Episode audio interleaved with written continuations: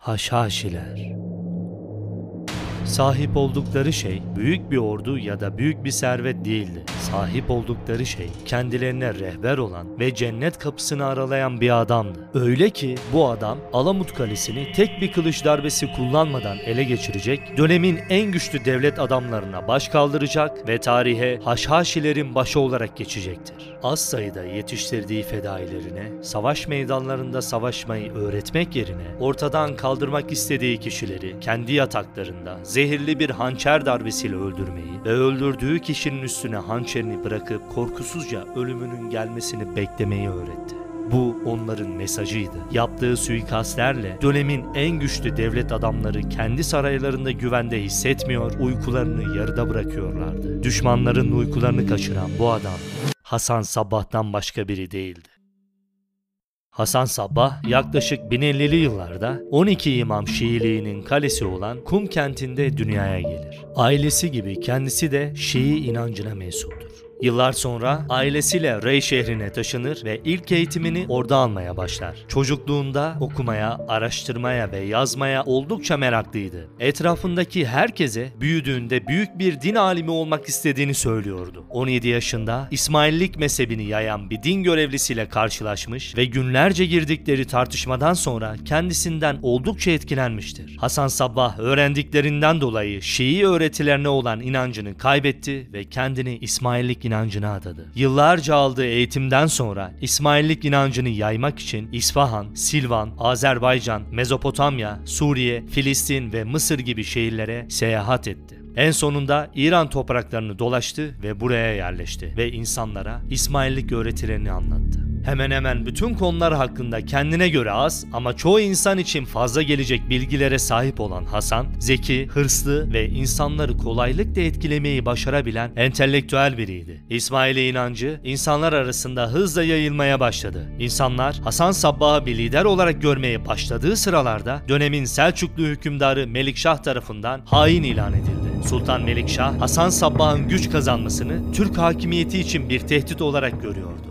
Kendine yeterince mürit topladıktan sonra sığınabilecekleri gözden uzak güvenli bir yer arayan Hasan 2000 metre yüksekliğinde Sarp kayaların üzerine inşa edilen Alamut Kalesi'ne gözlerini dikti ve tebessüm etti. Kıvrak zekasıyla herkesi etkilemeyi başarabilen Hasan Sabbah, müritleriyle birlikte Alamut Kalesi'ne doğru yürümeye başladı. Kaleye vardıklarında öncelikle müritlerinden bir kısmını içeri gönderdi. Müritleri bölgede yaşayan halkı örgütleyerek kendi taraflarına çekti. Birkaç gün sonra Alamut Kalesi'nin hükümdarı olan Alevi Mehdi, halkın baskısına dayanamayıp kaleyi terk etti. Hasan Sabbah, Alamut Kalesi'ni tek bir kılıç darbesi kullanmadan ele geçirir. Buraya yerleştikten sonra kaleyi ele geçirilemez ve kuşatmalara dayanıklı hale getirdi. Yiyeceklerin uzun süre bozulmaması için depolar yaptırdı. Bundan sonra Alamut Kalesi askeri ve idari merkezleri olacaktı. Hasan Sabbah kaleyi kimsenin ulaşamayacağı bir hale getirdikten sonra 4 Eylül 1090 yılında Nizari İsmaili Devleti'ni resmen kurdu ve asıl amaçlarına döndü. İsmaili inancına karşı gelen ve kendilerini ortadan kaldırmak isteyen Büyük Selçuklu Devleti'ni yıkmak ve İran topraklarında Türk hakimiyetine son vermek.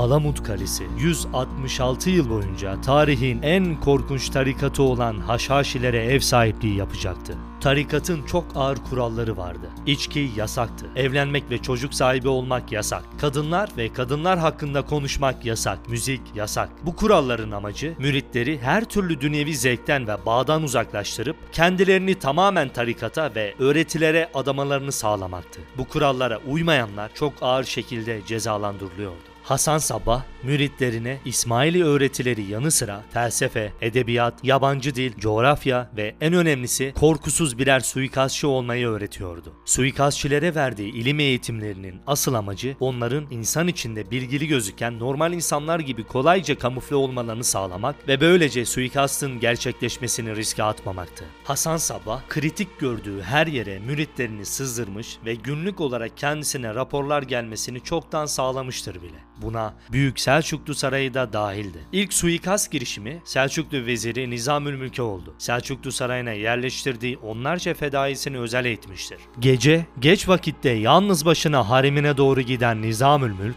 iki sofi görünümlü kişiyi selamlamak için durur ve boynuna aldığı zehirli hançer darbesiyle yere yığılıp acılar içinde ölür. Fedailer Nizamülmülk'ü öldürdükten sonra kaçmadılar. Hançerlerini Nizamülmülk'ün üzerine bırakıp korkusuzca ölümü beklediler. Bu onların mesajıydı. Ölümden korkmuyoruz ve nefesiniz kadar size yakınız demekti. Hasan Sabbah, suikastçilerine eğitim gördükleri süre boyunca cennet, şehitlik ve şehitlik mertebesinin değeri, cennete gittiklerinde nasıl ödüllendirilecekleri ve hurileri anlatırdı. Bu anlatılarla suikastçilerin beyni yıkanıyor, böylece cinayetleri korkusuzca işleyip bu uğurda öldüklerinde şehit olacaklarını ve cennete gideceklerini zannediyor, ölümden ve işkenceden korkmaz hale geliyorlardı. Ayrıca kendini öldürmenin günah olduğunu bildiklerinden öldürmek yerine ölümlerini beklemek şehitlik mertebesi için önemliydi. Daha sonra Büyük Selçuklu Sultanı Melikşah'ın şaibeli ölümünden sonra Selçuklu devleti zayıflamış ve ardından tahta Sultan Sencer geçmiştir. Bütün bu olanların sorumlusunu Hasan Sabbah olarak gören Sultan Sencer, Alamut Kalesi'ne büyük bir ordu gönderme kararı verir. Kararı verdiği gecenin sabahında başucunda taşa saplı bir hançere bakarak uyanır. Büyük bir panikle ayaklanır ve bırakılan notu okur. Ben istemez miydim ki o hançer sert taşa değil de sultanın yumuşacık göğsüne saplansın yazmaktadır. Bu olaydan sonra Sultan Sencer Hasan Sabbah'la uğraşmaktan vazgeçmiş ve ordusunu geri çekmiştir. Hasan Sabbah bulunduğu bölgede Abbasi ve Büyük Selçuklu Devleti'nin yanı sıra bölgeye gelen Haçlı ve Moğol ordularının üst düzey komutanlarına da pek çok başarılı suikastler gerçekleştirdi. İddialara göre Alamut Kalesi'nde yasaklara uymayan iki oğlunun dahil olduğu 7 kişiyi idam ettirmiştir. Hasan Sabbah 23 Mayıs 1124 tarihinde hastalanarak yatağa düşmüş ve çok geçmeden vefat etmiştir. Alamut Kalesi'nden ölene dek çıkmayan Hasan Sabbah ölümünden sonra tarikat bir süre daha eylemlerine devam etti. Fakat zamanla müritlerin tarikata ve öğretilere olan inançları azalmaya başladı. Bunun en büyük nedenlerinden biri neredeyse ilah olarak gördükleri Hasan Sabbah'ın ölümüydü. Böyle büyük ve ilahlaştırılmış bir liderin zamanla yaşlanıp ölmesi müritlerin gözünde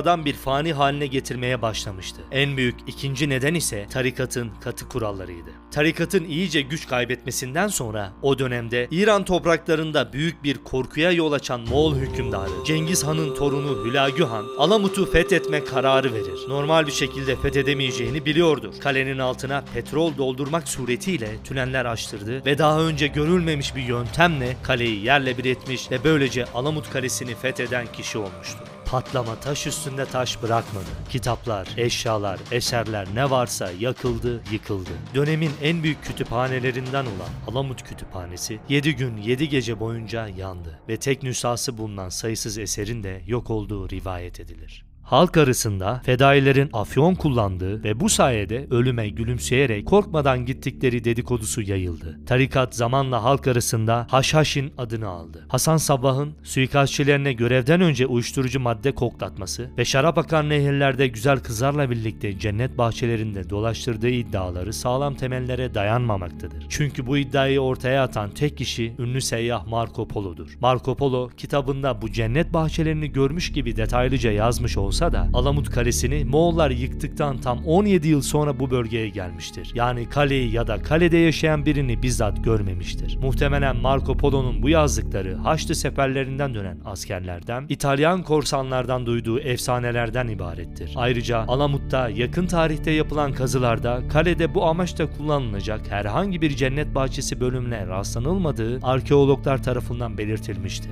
Orta Doğu'daki Haçlılar aracılığıyla Haşhaşin kelimesi daha sonra Batı dillerine Assassin olarak geçmiş ve günümüzde Assassin's Creed isimli yabancı kaynaklı bir bilgisayar oyununa ilham kaynağı olmuştur. Ayrıca dünyanın en çok satanlar listesindeki kitaplarda Haşhaşiler ve Hasan Sabbah hakkında yazılan pek çok eser bulunmaktadır.